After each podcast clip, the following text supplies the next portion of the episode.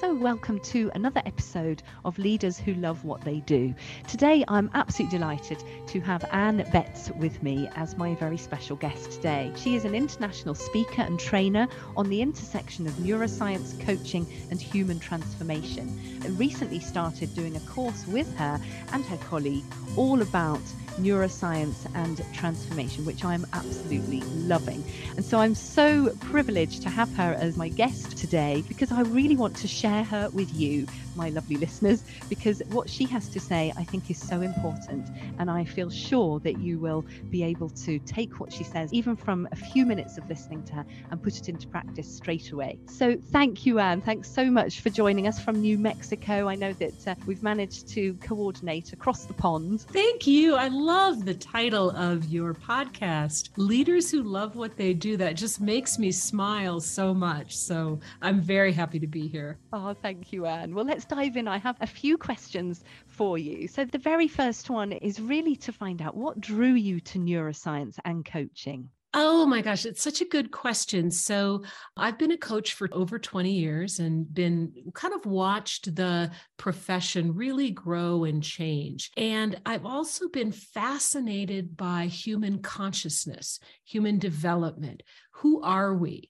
I want to have one of those transparent, look at the whole system you behind the transparent shell, because I want to understand everything. And I believe coaching is such a good tool for helping us develop. But I wanted to know more about why is it that some people seem to be able to navigate life with a certain kind of flow where it feels like whatever they touch turns maybe not into gold, but and others really, really struggle. And this has been the big project of my life. And so I actually went into neuroscience looking to see what I could discover about why humans seem to be operating at what I would call different levels of effectiveness or different levels of consciousness. And as I got and was studying neuroscience, what I also saw that was really fascinating fascinating was that what I was doing as a professional coach was very much validated through neuroscience.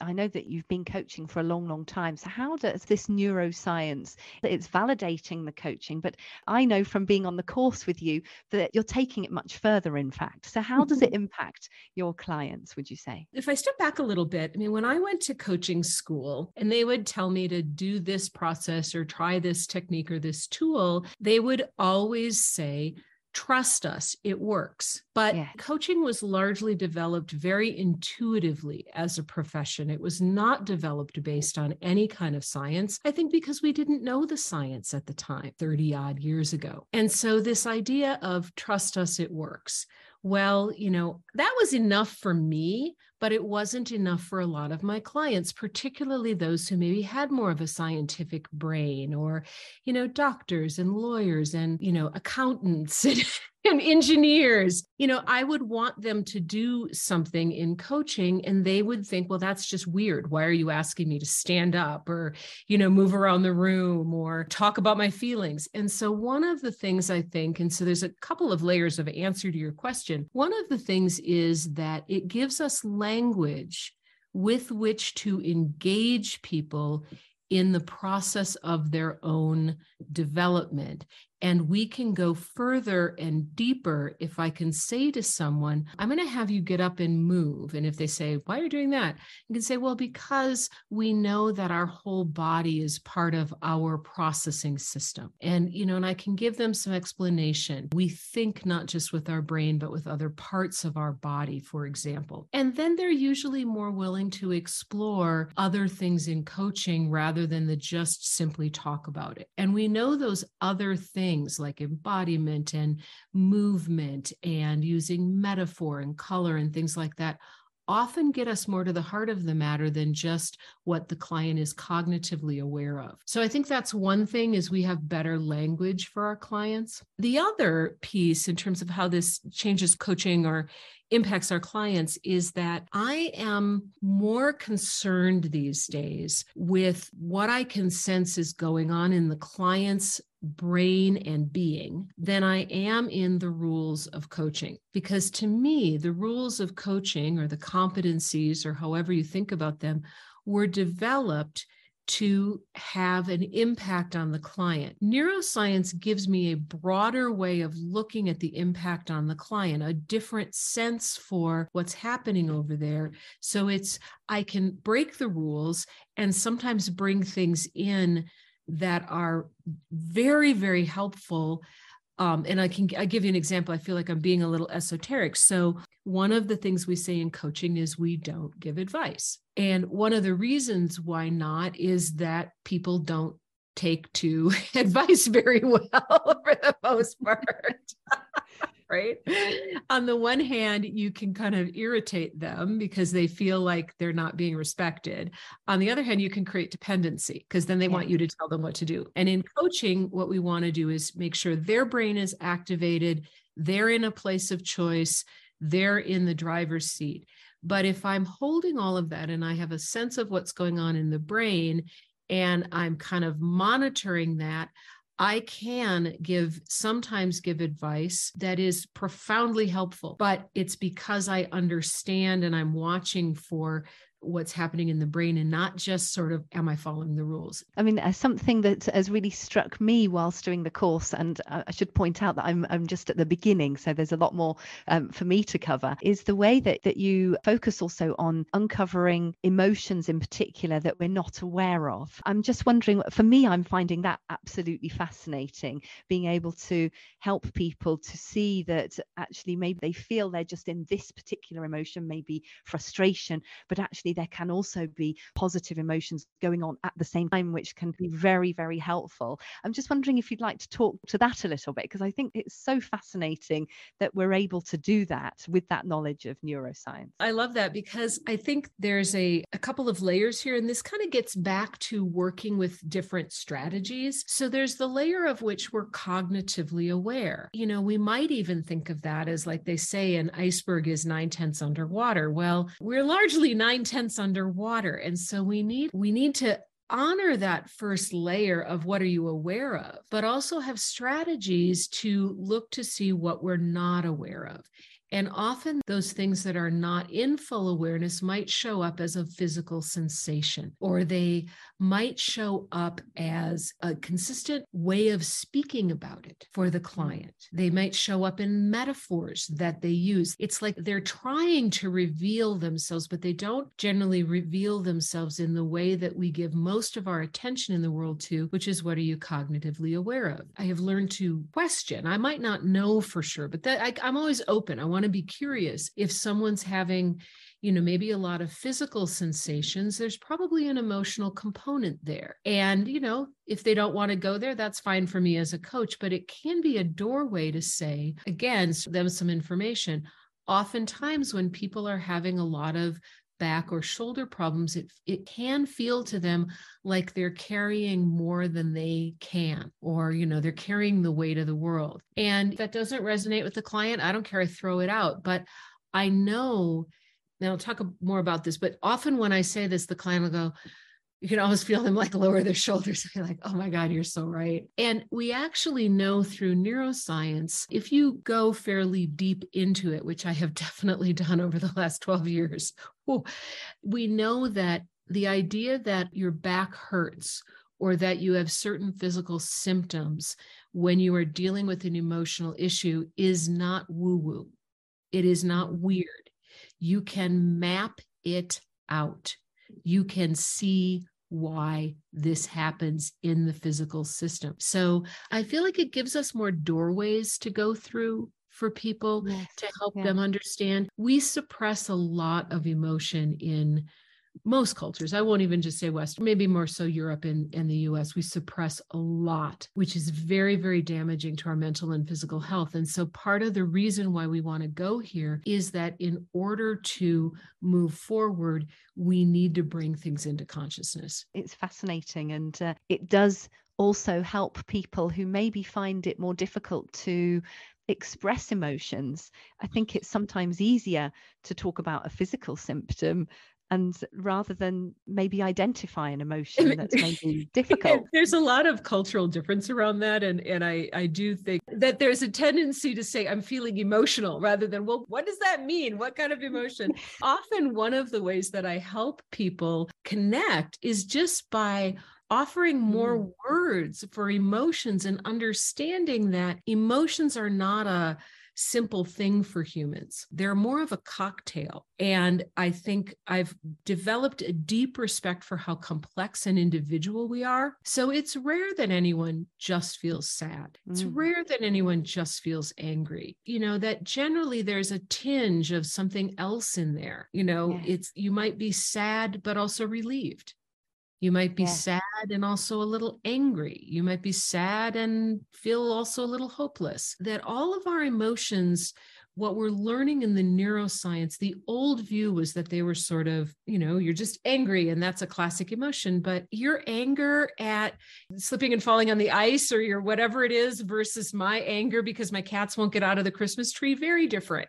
the fact that emotions are not universal in that sense and that mm. our understanding our use of language is so complex and and as you say across cultural boundaries as well it's, and even within cultures within families maybe we're going to use those words very differently Right. Or even, you know, within ourselves to start understanding the flavor of, you know, sometimes, you know, I think of it as like sort of saying, oh, this emotion is like ice cream. But what flavor is that today? Even this happiness doesn't always feel the same, even within me versus similar there. There are some overlaps. It's not, you know, there are some places where you may get a similar biochemical influx, but what your brain and your system does with that is very unique, not only to you, but also to whatever the circumstances. It's fascinating. And just to add in here, I've so enjoyed the extra reading that you've given us around that, which uh, we won't go into right now because that would be a whole other podcast, but yes. uh, absolutely fascinating. I think that what I'd really like to see for neuroscience and leadership is a focus on honest to God, like I don't care what a leader believes about certain certain sometimes I do, but other times it's like, yeah, you can believe that pushing people brings better results, but I'll tell you, it doesn't always. Let's wake up and kind of look at the evidence. And yes. what's what's also sort of sad is that people don't want to let go of their beliefs even when they're refuted by evidence. Yes letting go mm, requires another transformation it requires a willingness to a bigger focus on effectiveness than on their ego. And a lot of people say they want what's best for their organization and they want what's best for their relationship or their family. But when it requires changing their mind, they don't anymore. Maybe it's a good time to just ask you about that. Why is that so? Why is that so difficult for us? There's a number of reasons. We construct our ego based on our beliefs. And if I have to design resolve that, then I don't know who I am. I think that a lot of it is depending on how flexible a person is mm-hmm. and what they've been rewarded for being more rigid. It may be harder for them to learn to be flexible. We know from the process of neuroplasticity, which is sort of roughly kind of how the brain is wired, that people can get rewarded for a certain way of being and then realize, oh, that doesn't work anymore. I was talking to my partner about this last night, and we were just talking about how sometimes in parenting, you know, it works to just sort of tell your kids what to do. And a lot of kids will just do that.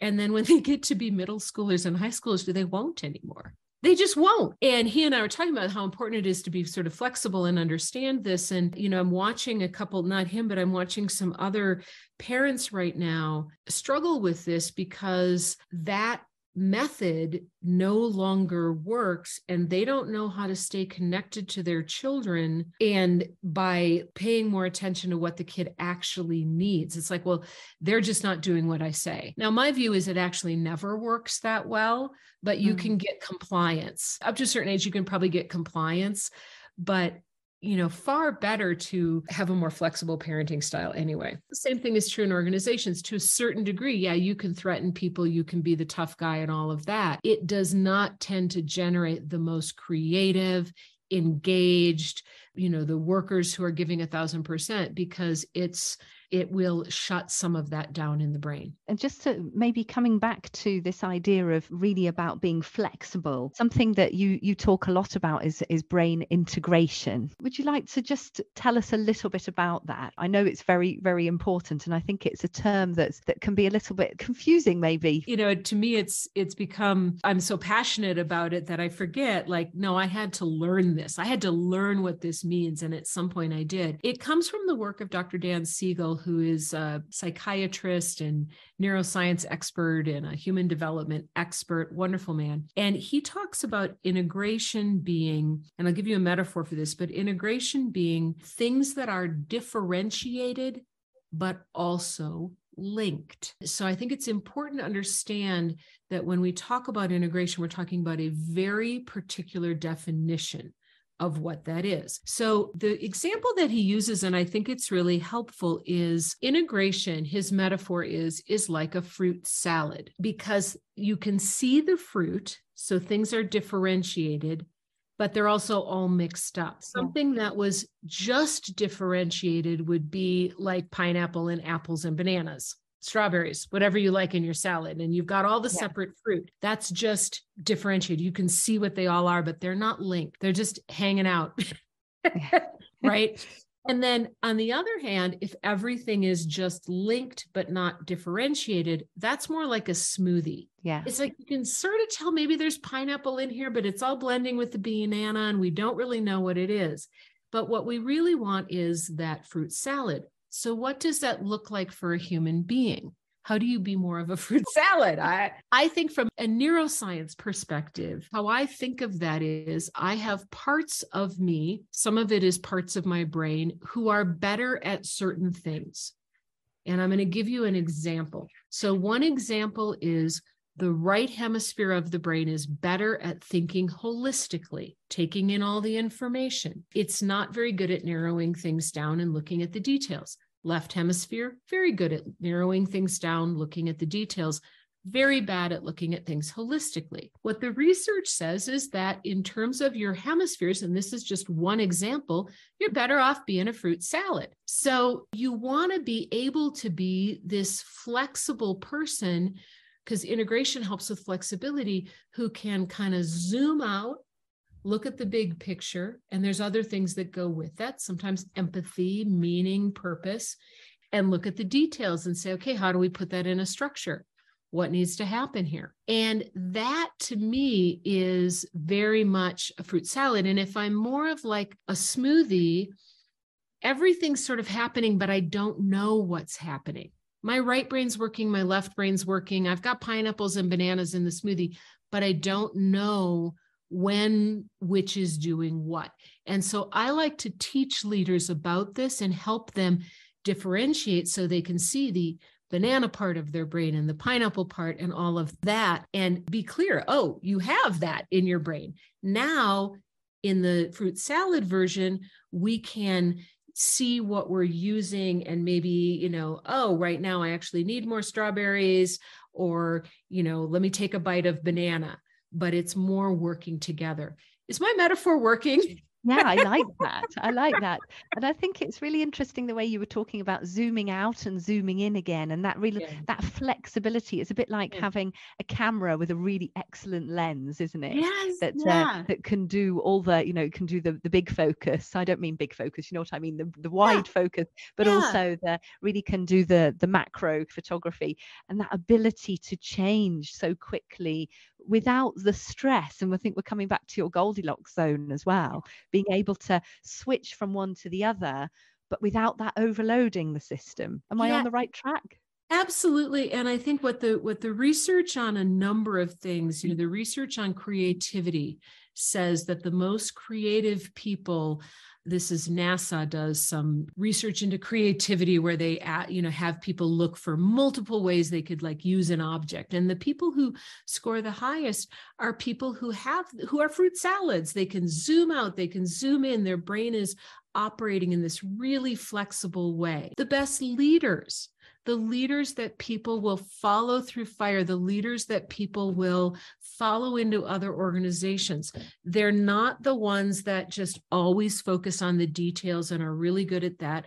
They're also not the ones who always focus on the big picture and how everybody feels they're the ones who do both. Just for context, it was the football, the World Cup final this weekend, and I and there was a clip of Messi giving his team a little pep talk before another game. It wasn't the same game, and and I was really interested to see that he was doing exactly that. He was zooming in on individual players and what they'd sacrificed to be in the team. One had missed the birth of their child, another one had uh, had missed a oh. holiday with the, with his children or something, and then he zoomed out and you're representing Argentina and this is what you've prepared for for all of your football careers. That's amazing. He's just done it instinctively. I'm going to give you another example. So I live in New Mexico and we have a wonderful female governor. And in the very early days of COVID, it was so difficult everywhere and things were locked down and we had mask mandates. And, you know, and she, she, I watched a press conference with her and she said this beautiful thing. She said, We love our beautiful big New Mexico families. We're a Catholic state in the United States and we do a lot of big families. She said, We love, you know, we love New Mexico. We love our big families.